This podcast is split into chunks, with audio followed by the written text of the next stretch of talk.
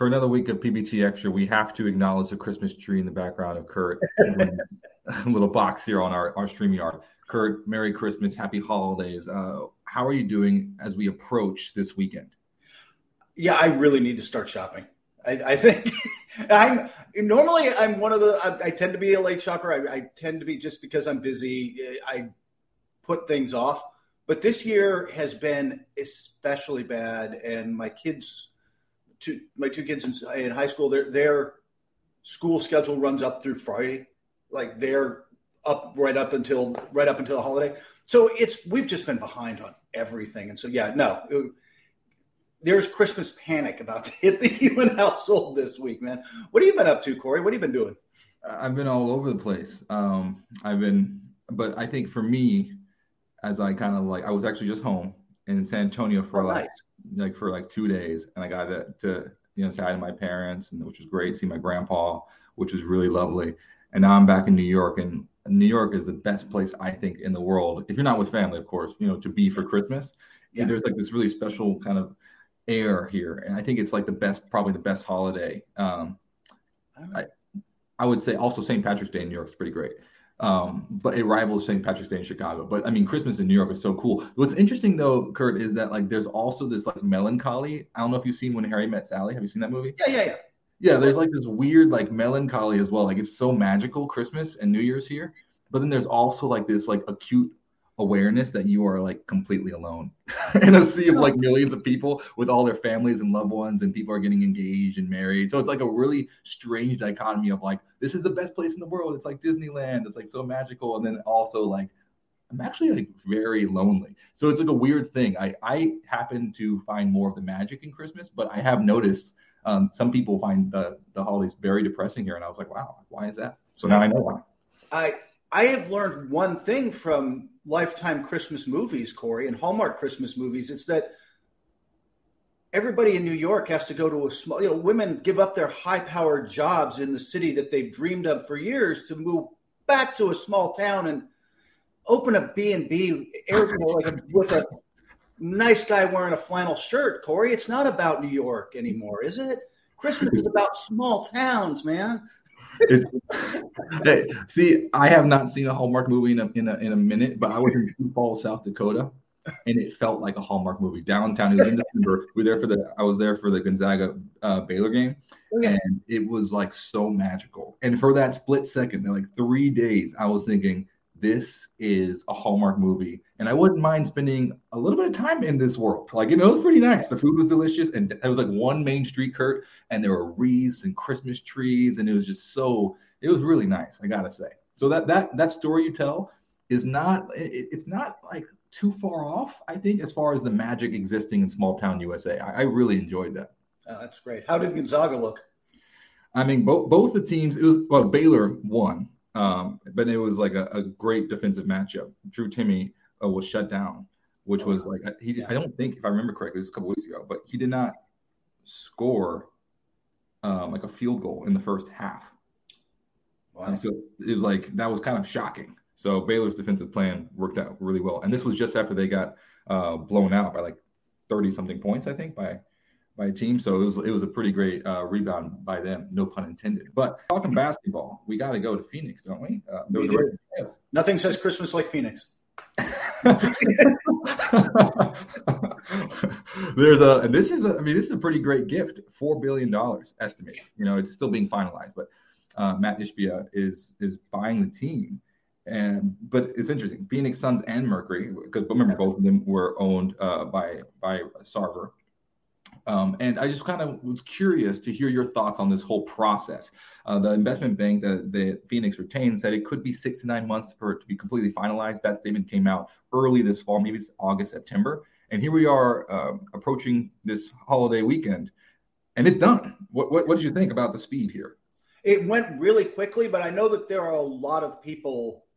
it's kind of a seller's market right now. If you want to sell your NBA team, there are a lot of investment groups, a lot of people with this kind of money, like Mat Ishbia, who's like they've they've been looking at teams. He I know he's looked at some NFL teams. Like he's had his money lined up. His um, I don't know. I kind of compare it to like hunting for a house or a condo, where like mm. you you go get pre-approved, you get your ducks in a row, and then you go find what you're looking for. I think I got a feeling there was a lot of that, a lot of very rich guys ready to step in immediately and take over situations. So this is a, I think this is a good one for the league. A Corey, just there's still some house cleaning that needs to go on in that front office. A lot of a lot of guys who were part of the problem there still seem to be there.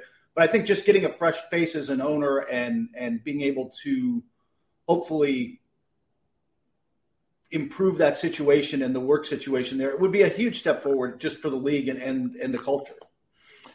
Yeah, this was um I thought it was an interesting from like the side of just like what's following if you're looking at like the Premier League and the rush for Americans to buy sports teams internationally, and then also vice versa. I know you're a Newcastle fan.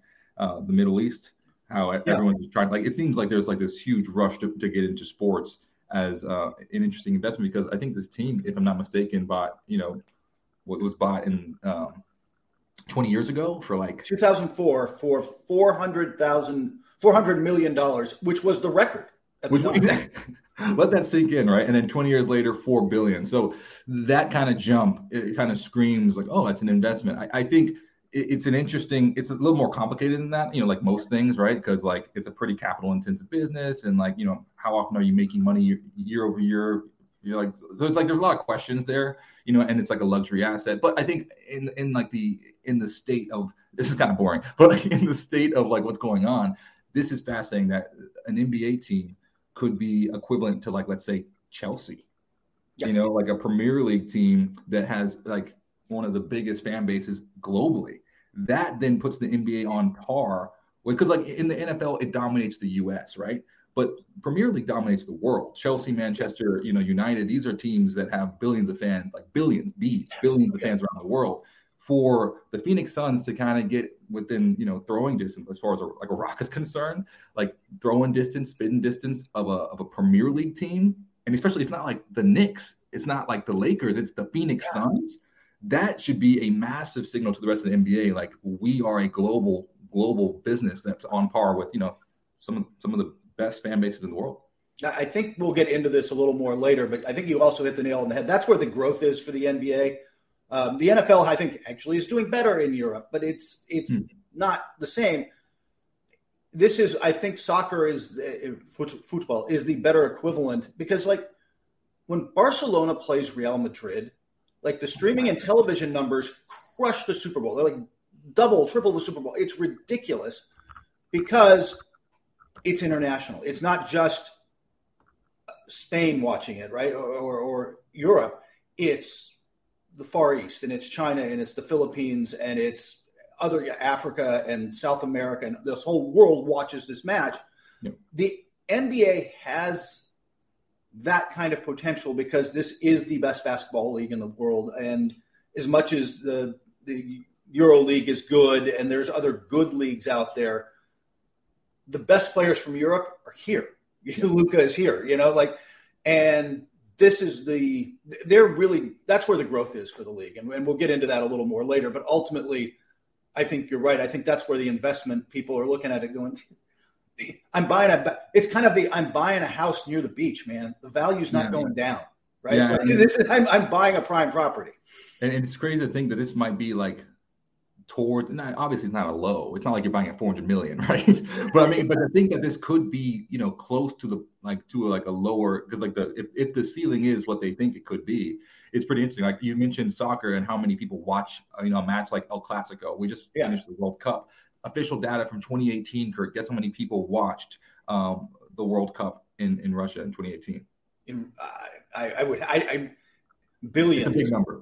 Yeah, billions would be my guess. Yeah, I don't know. Yes over three and a half billion people. So like oh, to think like half the world watched the World Cup final. Like you know, like we talk about Super Bowl being a big number, 100 plus million people, but like half the world tuning in to a tournament. Uh, it, it, like that kind of level is, and once again, we kind of zoom in. Obviously, the Premier League or Chelsea is not you know equivalent to the World Cup clearly, but to kind of tap into like, well, what could growth look like for basketball around the world? It's a really interesting kind of question as far as like a, a Harvard business, you know. Yeah. Like that's kind of the way I look at this. I'm like, this is fascinating. 2019, the Nets sold for a record 2.35 billion, and then what? Three years later, mind you, post pandemic, We're talking yeah. four billion. Yeah, and by the way, I think on the court, if you're a Suns fan, and you live in Phoenix, this could be good as well. Sarver was not the biggest spender of owners, right? Like not a guy who was out there. I, I don't know that the new ownership group is throwing money around like they're a Ballmer, but I mean they got that kind of money, but a little better spending, a little more professional. I think could be good for their reputation. That is a place, by the way, where agents like to go. I mean, Chris Paul chose it. You're not far from the West Coast. You're in a warm city. Uh, state taxes are good, and if you've got a family like the, the, there's a lot of guys who like that market. So uh, new owners and, and you can train them because like you know, that's the one place where like you think about where people train year round. Yeah, yeah. athletes generally, not just basketball players, but yeah. you know a lot of football guys train in Phoenix or like in Arizona or they train in LA, they train in Miami or Florida generally. So like you kind of look at the hubs of okay, you got access to great training facilities year round. You have golf year round, and we know yes. how much NBA guys love to golf. So you can golf all the time. I, I also just want to mention because um, you, you, it's a very fascinating note. It's the Phoenix Suns and Mercury. And I think this is great for the WNBA because, you know, a rising tide floats all ships. And the fact that you have a record sale and it's both the NBA team and the WNBA team um, in the mix of, uh, in the midst of Brittney Griner returning and announcing she does yes. want to play again. I think this is like a fascinating moment for the WNBA just to get a lot of eyeballs on it. Um, and, and some very positive kind of ideas. Okay, well, what what is the valuation of a WNBA team? What is the valuation, you know, of, of women's sports at the current moment? And I think this could actually be a great boon for for uh, the WNBA as well. I think that is a, by the way, a fascinating conversation, possibly lengthy one for another day. But there is mm-hmm. there's push and pull within WNBA ownership because you have, you know, you'll have the new ownership group in Phoenix. Uh, Tsai owns Liberty in New York, and and you've got a young group of owners willing to spend and an older group of owners who don't necessarily have that kind of money and want to grow more slowly. And it's it's been a push and pull for a while, and it seems to be leaning one way, um, which is good for the WNBA. It's good for its players, um, and I think it could be good for the Mercury. I think, by the way, the other thing out of this, we kind of didn't. Mat Ishbia won a one NCAA national championship oh, yeah. as a golf player. How do we miss that? We we, we very that part. Like and outside of the Michigan State ties and Tom Izzo and all that fun, you don't you were you look you were at Notre Dame as a scholarship player. If you walk on as a basketball player at Michigan State or a football player at Notre Dame or somewhere at Alabama, you you're competitive. You are a fighter. You do not get you know, go see go watch Rudy. They do a whole scene about it. You don't walk on to these kind of places, right? And be a casual observer. Like you've got to earn that kind of that that kind of spot. And I that kind of having that kind of competitive fire as an owner and a basketball background, I think will be good, right? I also think if you're going to talk about the walk-on mentality, the walk-on, I mean, to to be that selfless. Because remember, this is a hard job, and you're talking like, and for the most part, you're going to have to pay as well. So it's kind of like you have to pay to participate, and you're doing just as much work as everyone else, and you don't get the glory of actually playing for the most part. Uh, so I think that mentality actually could could serve pretty well in the ownership space because we talk about owners who are over involved, you know, uh, too hands on versus like trusting the process and trusting the basketball people to do the basketball thing. So to be a fan of the game, but also understand your role as an owner, I think is another interesting conversation um, that I think a walk on might be uniquely, um, you know, situated to understand more than most people. Yeah, I think it's going to be interesting. And by the way, Corey, I'm excited about this because it's time for Corey's jukebox, and we're staying in Phoenix. Like we, you didn't yeah. even before all this happened. You were talking about staying in Phoenix with Corey's jukebox and your musical selections for teams and players this week. So, what are we doing in Phoenix, man? Yeah, I mean, I guess just you know, the sun rises and sets in Phoenix, I suppose. I, I, mean, it's just like every segment's being reborn there. I I wanted to focus this time. I did two teams, Kurt. I know this is That's so unconventional. It's all right. You're allowed to break the rules, man. There yeah, yeah we're making them up as we go along. So, so the, the Phoenix Suns, to me, I, I, was drawn to that movie Cabaret, which we've talked about. We've yes. talked about.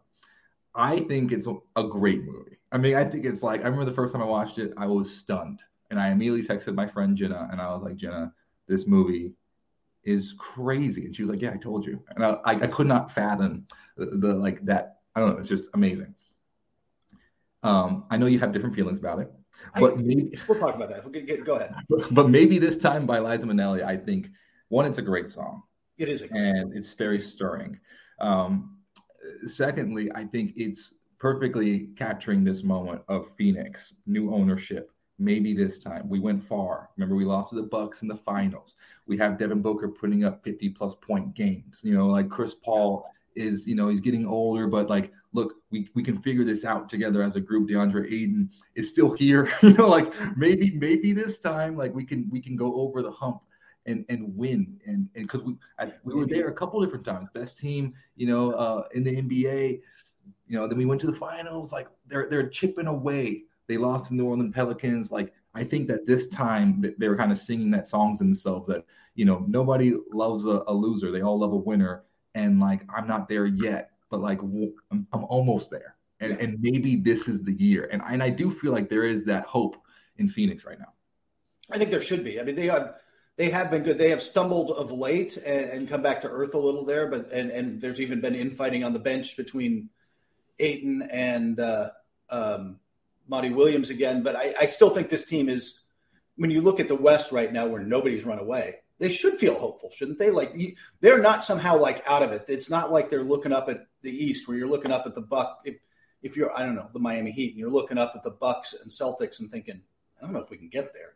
Like you you don't think that in the West, right? Like the, who's running?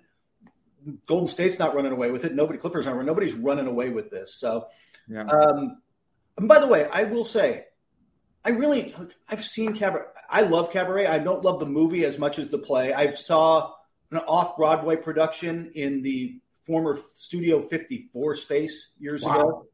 Um, it was brilliant. Like I do love the musical and stuff. It, I'm just, I'm always, I don't know. It's, in movies rarely work for me as musicals. Like I, I, even the great ones. So I, I prefer the live it, when it's been a theater product. But but that is a that is a great song, and Liza certainly has the presence and voice for it, doesn't she? No, I mean, I mean, I, I, like I said, I thought that movie. I was stunned when I first saw it. I, I also think you, you, you made a very interesting point. You look at the Western Conference.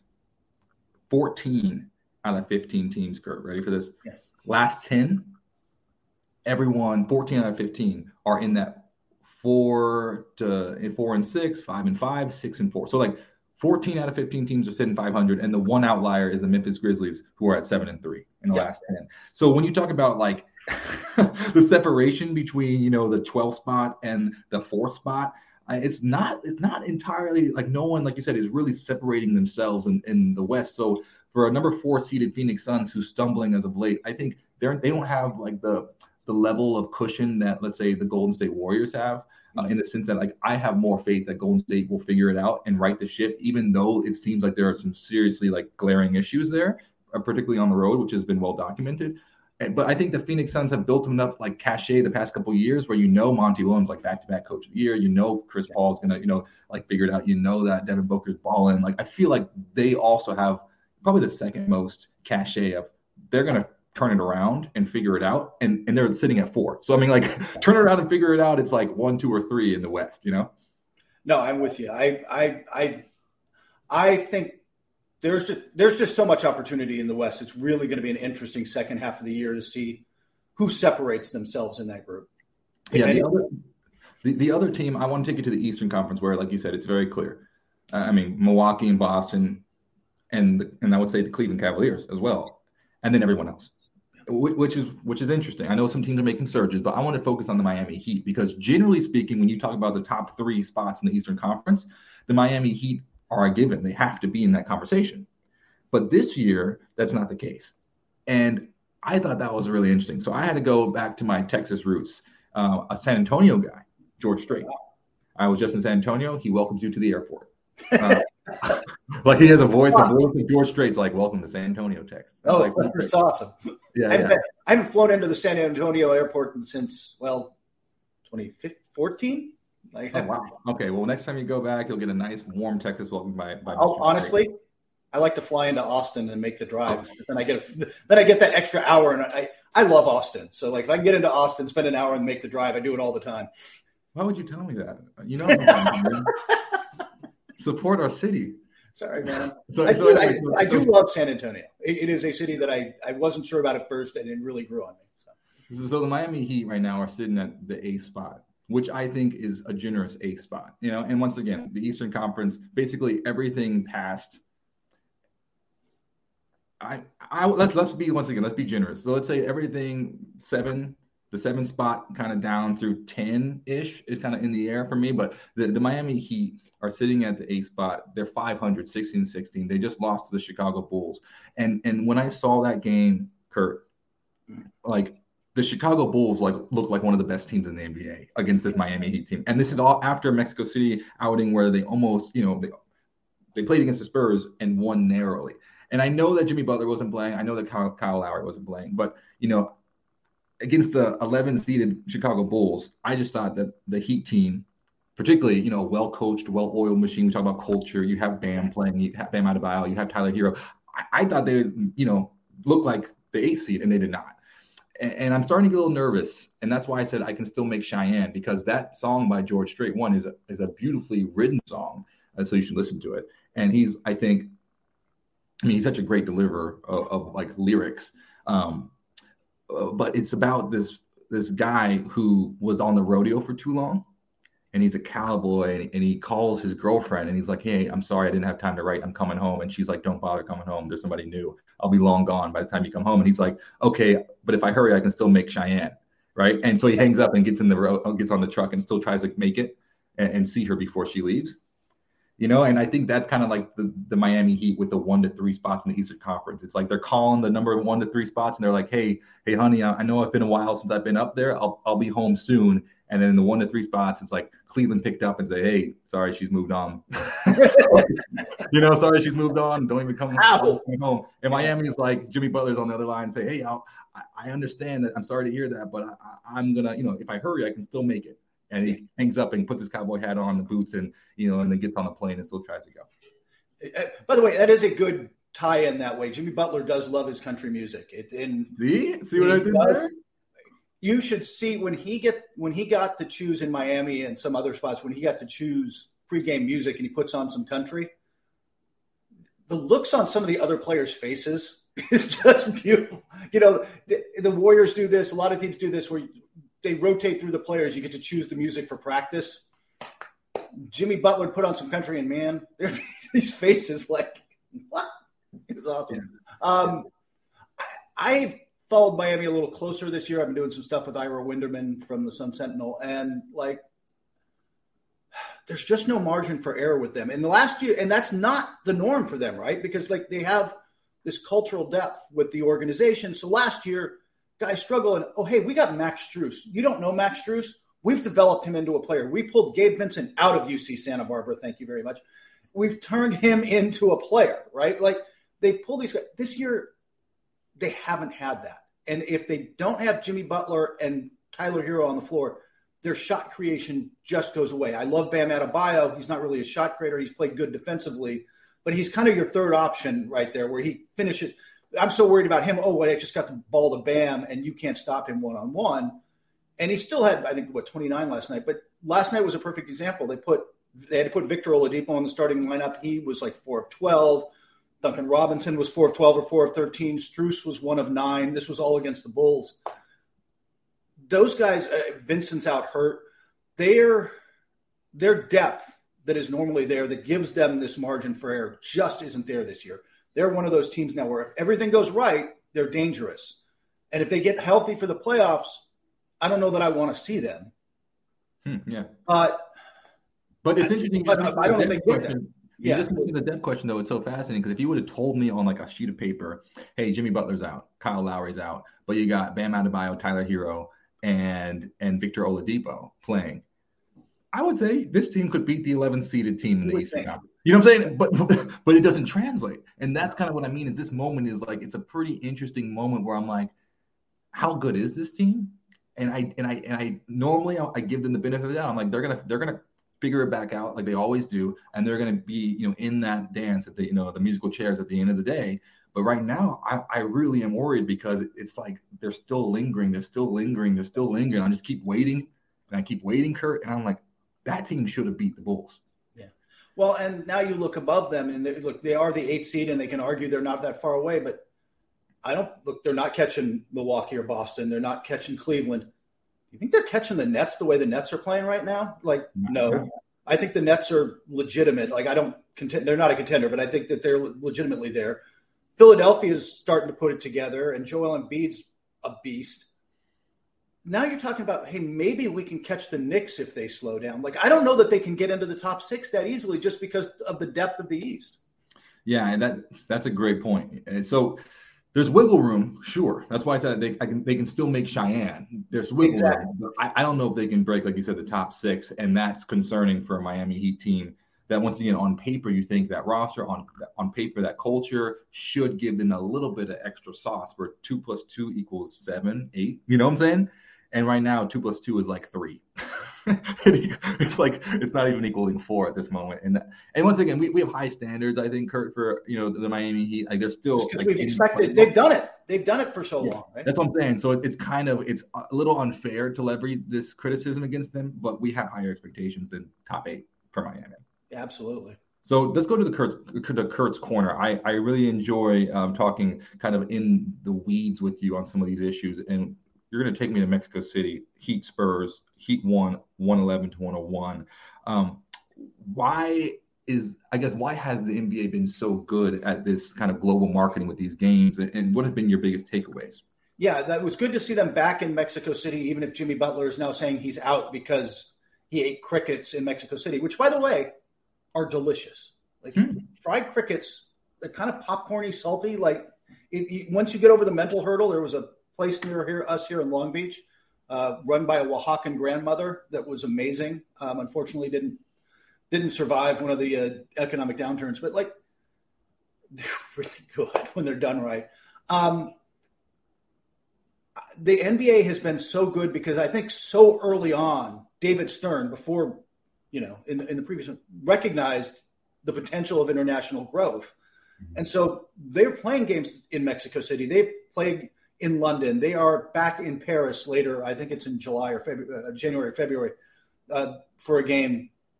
They've been really good about hitting these markets and then doing preseason games. They were in the Middle East this year for mm-hmm. a preseason game, right? Uh, China gets preseason games. Um, and I think you'll see them continue on out. Uh, Manila in the Philippines is a huge that's a basketball, basketball like like love basketball in the Philippines. Yeah, it's it is. I don't. If you don't know, it is absolutely insane how much that go. Um, honestly, and I haven't looked in a long time, but for a long time, it was like third in traffic for NBC Sports NBA page. It was weird. It was U.S., wow. Canada, Philippines. It was, wow. um, but it is a basketball crazy country, and and the NBA. I think David Stern recognized we've got the premier product and we talked about this. We've got this premier product.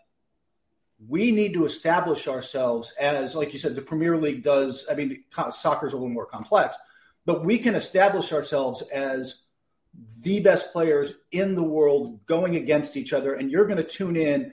And if it doesn't matter, and if you live in Athens and you root for your, your local club in Athens, that's great. You're still going to have an NBA team, man. I'm, you're going to be a or a player, right? You're going to be a Curry fan or a Warriors fan or a LeBron fan or a Knicks fan or whatever it is. I think the league has done such a good job of that and is going. Corey, I think we're going to see them really lean into that over the next few years, don't you? Yeah, I think. Um, let me give you an example of soccer again, because I, once again I agree with you completely. Yes. NBA, I think looks at uh, European football and vice versa. You know, I think yeah. there's a lot of conversations there, and like, oh, you're doing that. The midseason, con- like the whole idea of the Commissioner's Cup, that's like straight out of Champions League. Yeah. You know, like that's like the whole European model of football. Um, but I, I, uh, I remember the reason I got into the Premier League was because of FIFA. And did you ever play FIFA? Uh, not a lot. I'm, I'm not a huge gamer, but I, I have played it. Yeah. Yeah. So I mean, I, I loved like a small club in, in France, Marseille. You know, I was like, man, Marseille is my team. And then I was like, no, it's Toulouse. Like I knew the French, like the French, like League One because I was playing FIFA and I was like, oh, I want to, you know, I'm like I'm taking French. Neat. I want to learn. I want to play with a French soccer team. So then I was like playing in the in the French league, and you learn all the teams. And then like I was like, oh, you know, like I got to pick a, a a Premier League team because you know I want to I want to like play in in the English league, eh, like you build a player, you do that whole thing. I think that's what the NBA uh, 2K game does, like on an international level, yeah. right? And where everyone's like, okay, like for me, like I, I picked a club because I like the color or I like the player. Like Didier Drogba played for Chelsea, so I'm like, okay, I'm gonna, you know, or like Wayne Rooney played for Man U, right? So like you kind of like pick a club based off of a player or a color scheme. Like Toulouse FC had like the coolest uniforms. They're like lavender and white. And I was like, this is sweet, you know. But like, I think it's the same way with like I would talk to this. Um, uh, yeah, I think when you talk to P- international fans, you'll see that they're like, I love the Rockets because James Harden played there or right. Yao Ming played there, right? And, and then and then they become a fan of the Western Conference or the Eastern Conference, or and then the league, right? And I, and I think that that game made a huge difference uh, as far as just like international fan base post Dream Team as well, because Dream Team's number one. Yeah, yeah. Well, actually, go back. David Stern, I think, is number one, like you said, making sure that they had access to games overseas because um, everything was on a tape delay, right? It was for a long time. Of course, it was here in the 70s. Yeah, and here too.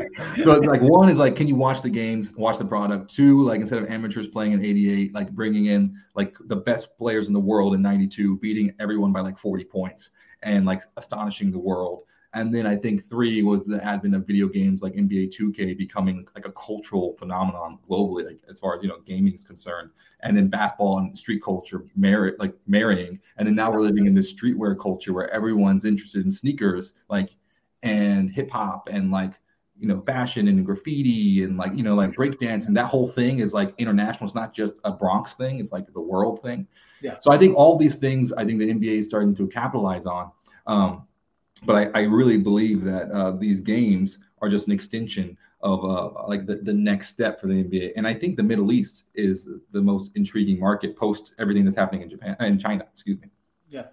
That is a really great point, by the way. I don't, like I said, I'm not necessarily a gamer, so I tend not to think of that first. And the NBA has obviously embraced it. There isn't it. There is a 2K league with you know Kings teams and more Grizzlies teams and on down the line. Um, and players argue for the rating, which oh, is like and they, and they, trade they trade players. Oh, the play players get so worked up over their 2K rating. Poor Ronnie 2K, who's kind of the face of this, and he's on Twitter, gets abused. But like every player knows who Ronnie is. Like he yeah. comes to a game and they're all pulling him aside, like, dude, 88 really? Like have you or but that's great for the game because now like people are like you know why is Ja Morant tweeting about 2k you know why is lebron yeah. tweeting about, so then it's like it's like free marketing and it's, it's a really interesting model i think. Yeah and and but i think that's a brilliant point that that that is that is a global game where kids growing again kid the kid growing up in athens is going to play as the they might play as the sacramento kings just say you know and like hey and and fall in love with know, maybe purple and black or the beam or whatever it is. But you know what I mean? Like they that I, that's a great point that it that it that really adds the international flavor. So that is where the growth of the league is. I, again, I, I don't people freak out about domestic. Oh, I don't know. The, the numbers are down, and the numbers are going to be down on Christmas Day with the games this year because of the triple header on the NFL. I think just going head to head is not limited number of TVs and sports fans. But that's not where the long term growth of the league is. The league can be flat domestically, and it's still going to go through the roof. Yeah, and when you talk about cable cutting and streaming, that's a really interesting conversation as well. Yeah. And like, where do you think about like growth? I think that's fascinating. I also want to say um, the pivot, like because there's been so many re- so many resources, like you know, in China, particularly with Yao Ming, it helps when you have a Hall of Fame superstar, you know, from like with the most great ambassador, just a great. Yeah yeah, so I think that's been that's but but it's like after Daryl Morey, remember with Hong Kong, you kind of seen a reaction uh, where I think now the NBA and then coupled with back to Newcastle, where Newcastle is getting a ton of time today in the pod, but like this idea of well, Middle Eastern ownership. You yeah. look at the way that Qatar managed to operate um, a World Cup you know, I would say with you know without too many like too many issues, despite all the mm-hmm. human rights. I'm talking, about, I'm talking about the smooth like well, as like the tournament was happening. Yes. You know, like leading up to it, there was issues with like all sorts of things, like, like a whole bedlam of, and like the, there wasn't even like the city was built first, and then they're like, oh wait a second, like I was reading this great article about the Wall Street Journal. It's like there was a huge city that was built, and then they like retroactively said, oh, let's actually do stuff like build a stadium for the World Cup. Like to be mm-hmm. able to like go through all that, I think, Kurt, and still manage to pull off that tournament, um, I think probably intrigues the NBA as far as being maybe a little more stable um, as far as autocratic, you know, owner uh, government are concerned. Like maybe the Middle East with like the, the the Gulf might be a little more stable than China, and they're spending billions of dollars on teams. So if we want to talk about record prices and build the value of the league, we have to play in Abu Dhabi. We have to go, you know, we have to go to the, the Middle East, uh, probably more so than China at this current moment. And you think um, when it comes down to uh, uh, the, the, I think that's also why they're thinking about like the luxury tax. And you think, okay, well, maybe there needs to be a hard cap because like if you bring in the Middle Eastern owners, we see what happened in European football. Oh, this, is, this is, yeah, that is that is part of what's going on here. Is and, and by the way, we've talked about this. It's not just an NBA thing. You're seeing it in other sports as well, where where the depth of owners of not just Middle Eastern money, but you know, again, Steve Ballmer, Joe Tsai type of money. But the NBA is really good about look. They have league offices in Africa because they recognize the emerging possibilities there. There is also NBA India, and it is not. Mm-hmm. It is way down the list of you know well behind cricket yeah. and the important sports in India, but that's a huge market. And they're like, okay, we got to get our foot in the door and it might take a couple generations, but there will be kids playing 2K, and and there will be guys wanting to watch those players on streams, and suddenly you never know. So we'll see. That's an interesting. Uh, it's a very interesting conversation. Let's move on to the Christmas schedule. Uh, this is one of the most exciting days on the NBA calendar. We have uh, five games to talk about. Maybe do you want to just uh, do a quick lightning round, perhaps, or where do yeah, you want to go? What is most interesting to you? Okay noon, Sixers at Knicks. Kind of fun, right? Because the Knicks have won as as we speak eight in a row, and if Corey, they're playing defense. they're, they're actually their defense was terrible early in the year. They're playing defense, and the other thing that happened is they leaned into Tom Thibodeau. Finally, leaned into Corey Grimes. It just look. I, I hate not seeing Derrick Rose in the rotation, but this is better. And Eric Fournier going to be tough to trade him when he's not in the rotation, but they're they're winning. This is working for them, and it's all great, Corey. Except Philadelphia's won five in a row. They're playing really well, and oh, by the way, they have Joel Embiid, yeah. who is you know he's averaging 33 points a game this season, Corey. Yeah, it's tough. It's tough. Do you think uh, who you think the Sixers going to win then? I, I I would put the Sixers. I just think as much as I think the Knicks are playing well and to the best of their capabilities, the Knicks, I mean the the uh, 76ers their ceiling is higher. They're just their ceiling is higher. They have an MVP level player, and there is no. All due respect to how much better Julius Randle is playing, and a couple guys in, inside there, they don't have an answer for Embiid. There are a few teams that do, but they don't have any kind of answer for Joel Embiid. Yeah, yeah. I I, I think the Knicks are probably going to pull this one out, and, mm-hmm. and I think I don't think this is indicative of the rest of the season for them, but I think they're having a moment. And I know one thing about the Madison Square Garden atmosphere especially in big games and big moments. We're talking playoffs, which we haven't seen a lot of in the past few years and in New York. But in these Christmas Day games, you know it's like a playoff atmosphere.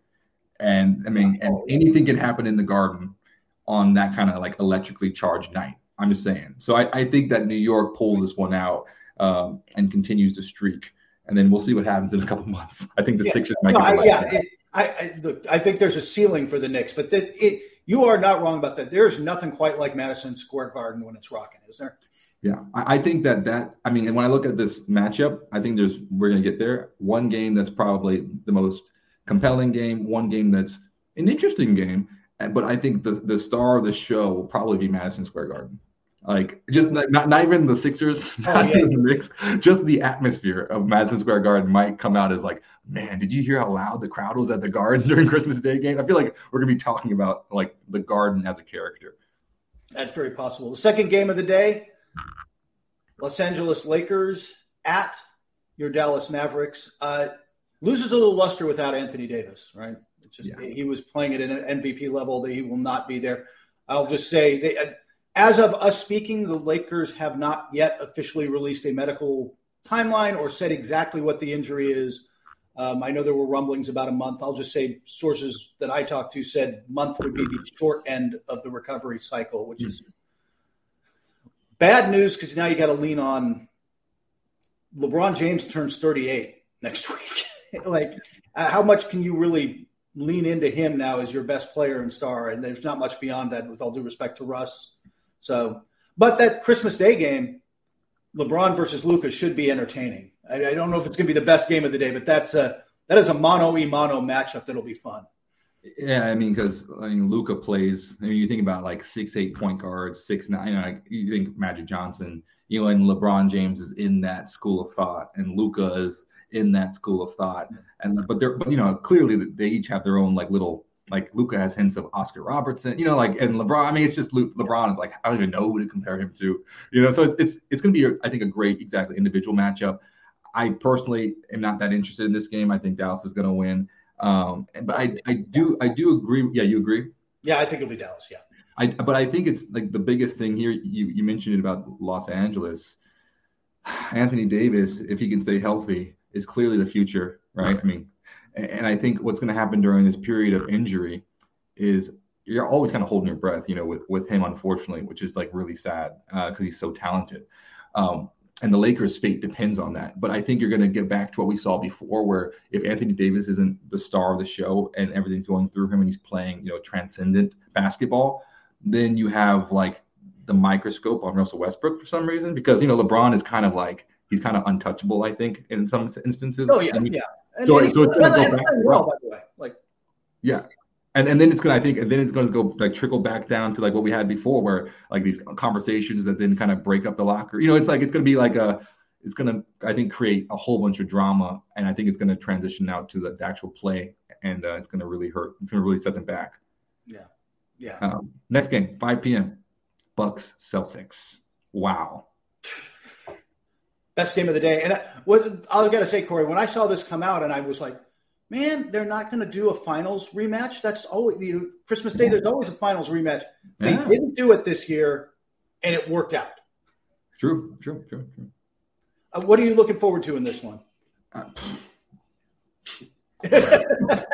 good basketball. Yeah, great basketball. Right? I mean, like this is the one game where I mean, like I said, the first one Madison Square Garden is going to steal the show. Second one, yeah, LeBron, Luka. That's always an interesting conversation. This is just good basketball. Like you know, if you want, if you only had one one game because it's a busy Christmas day for you and your family, like this is the one to watch. Like this is like if you're a young kid trying to figure out what does great, you know, basketball look like, like what, how should I play, like you know, quality. Because sometimes in the NBA right now, you don't get quality because people are getting rested and stuff.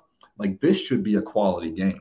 No, this um, is this is this is the turn off the NFL game of the day, right? Like this yeah, is exactly. great way to put it. The two best teams in the league right now, and and probably the two. I mean, ESPN's t- Tim Bontemps does a straw poll that does a pretty good job approximating MVP voters. It's not the actual MVP voters, but it's it's close. It, it mirrors it well enough, and Jayson Tatum and Giannis Antetokounmpo finished one two in that poll, a very close one two for early season MVP right now. Like if you had to vote today, yeah. like it's the two best players in the league, the two best teams in the league lately. I'm I'm leaning Bucks just because the the Celtics have stumbled a little trying to integrate Robert Williams back in. It just hasn't been smooth. They still don't quite. I don't know if Al Horford's going to be back for that game. He hasn't been back yet, but still, I either team could win this, and I think what you're going to get is a higher level of basketball than we've seen, for, certainly in the first two games that morning. Yeah, I agree with you on Bucks. So let's think about this because this could be very well the potential, you know, East Finals. Right. Maybe a little preview. If you're this team, how, how do you approach this game, knowing that you might, you know, this might be a matchup in a couple months, as far as like for for all the marbles? I don't know it's funny when you talk to coaches, they don't worry about it much. The NBA, unlike the NFL and, other sports, you don't game plan horribly or, or, dramatically during the season. You kind of are who you are, and you you try. Hey, we're going to work on zone defense for a few games because in the playoffs we might need to break out zone defense, or we're going to work on certain matchups. And but they the players know each other and they know their strengths, but they don't really game plan like you would for an NFL game, like oh, hey, we got to take advantage of this and we're going to set up these places. They don't do that in the regular season. They don't practice that much. Um, but I will say coaches will throw. I've heard coaches talk and they're like, and I don't know if they'll do it this so early in the season and teams evolve by, you know, May when these teams would meet again. But you might experiment and say, hey, I want to see what this matchup looks like. I want to see if we get this matchup, what does it look like? I'm only going to do it a couple of times or for a couple or or put out a group for a couple if I've got a five man unit I like for Boston, I might put him out there for three or four minutes just to really see. And then I'm gonna pull it back out and save it. I'm putting it in my back pocket and waiting for the games that matter. You you you don't go totally vanilla, but I don't especially as you get later in the season, but you don't totally want to tip your hand like, ooh, we really think this is work will work. Let's run it into the ground on Christmas Day because then you you're going to need this in another. These two teams, I mean, nothing's for sure, but it's hard to not imagine right now, Corey, these two teams meeting in the Eastern Conference Finals, right?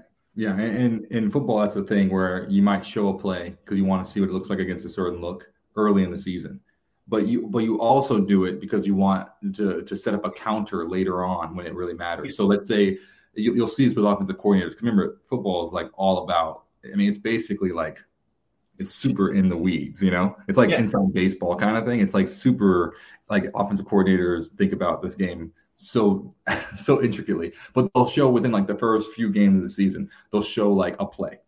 Let's say like let's say just for purposes of our conversation, a post, right? Yeah. And so like this receiver runs a post on this, you know, route combination.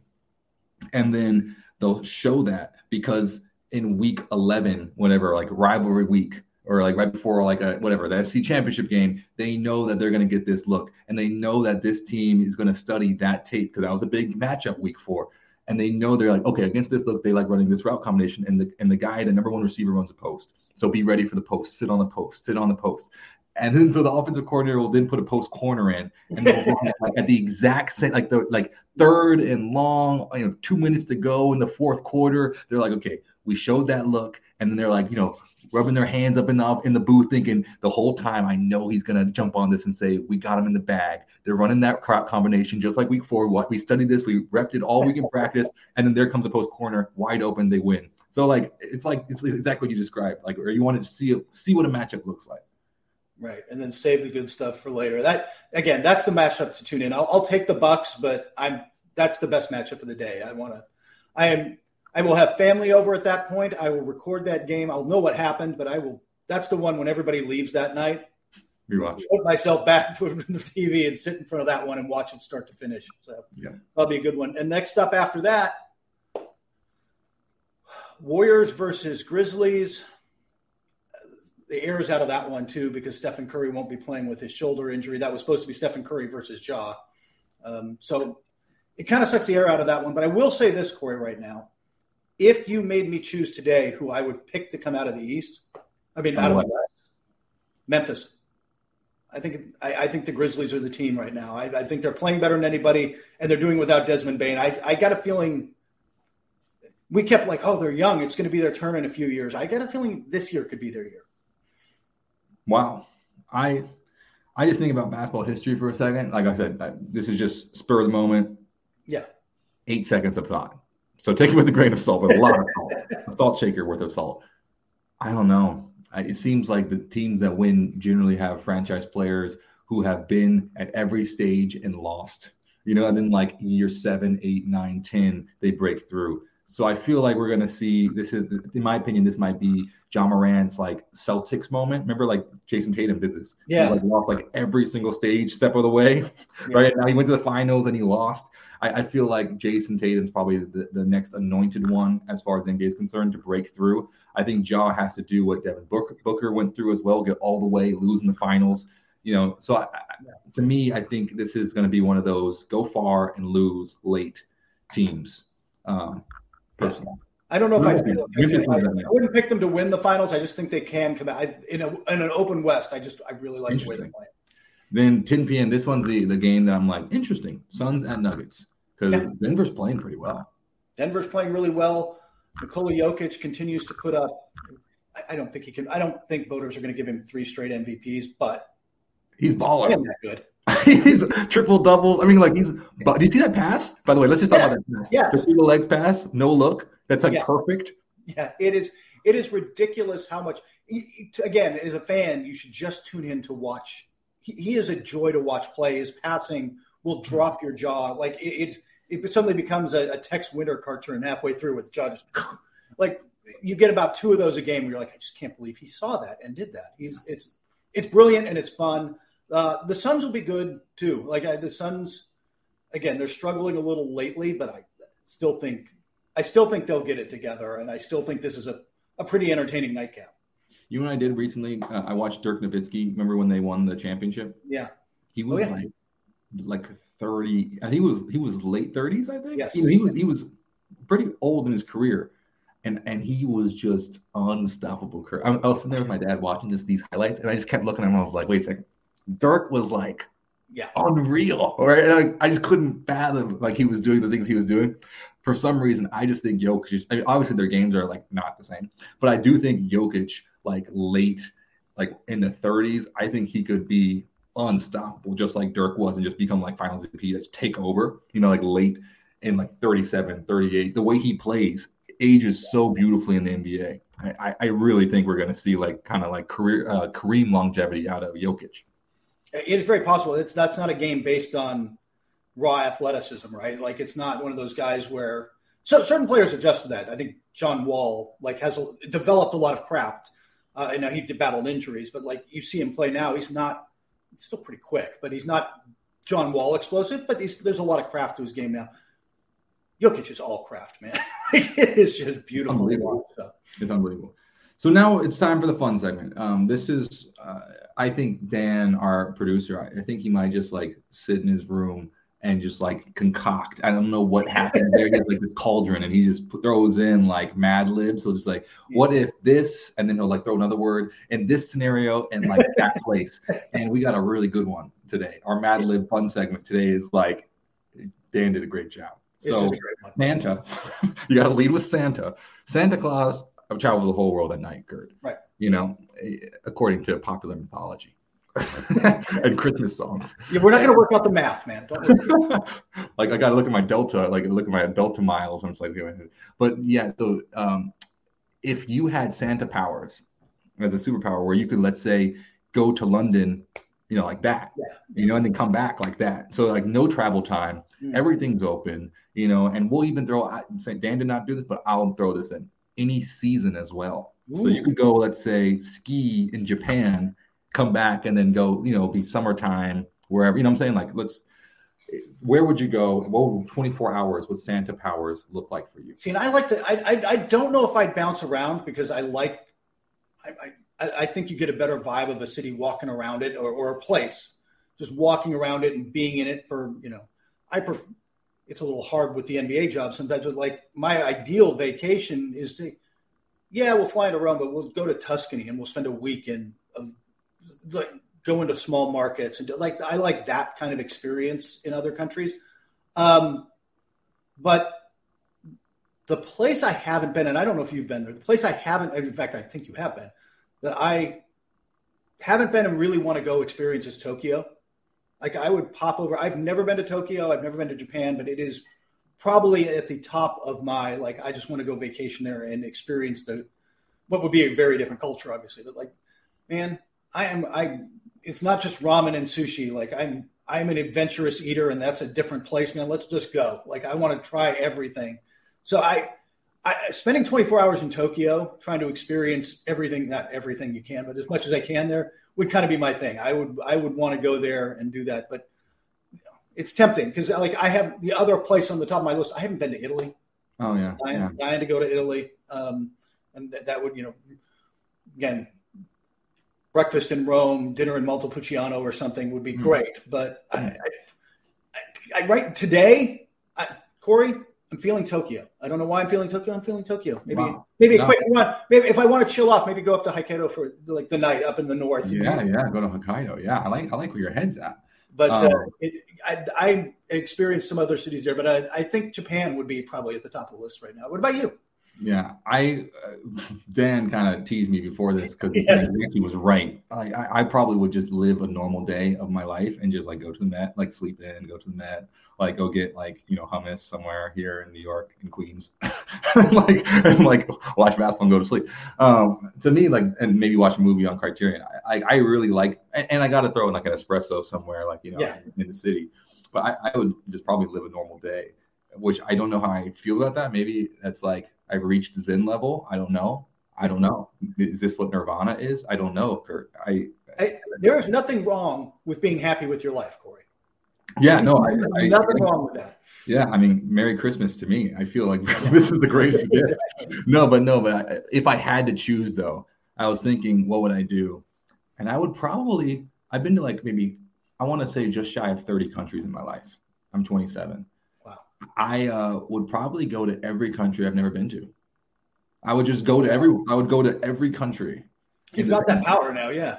I know, yeah. And I'll just, oh yeah, exactly. I'll just be like, you know, I'm gonna go spend 15 minutes and whatever. You're, I've never been to Chile.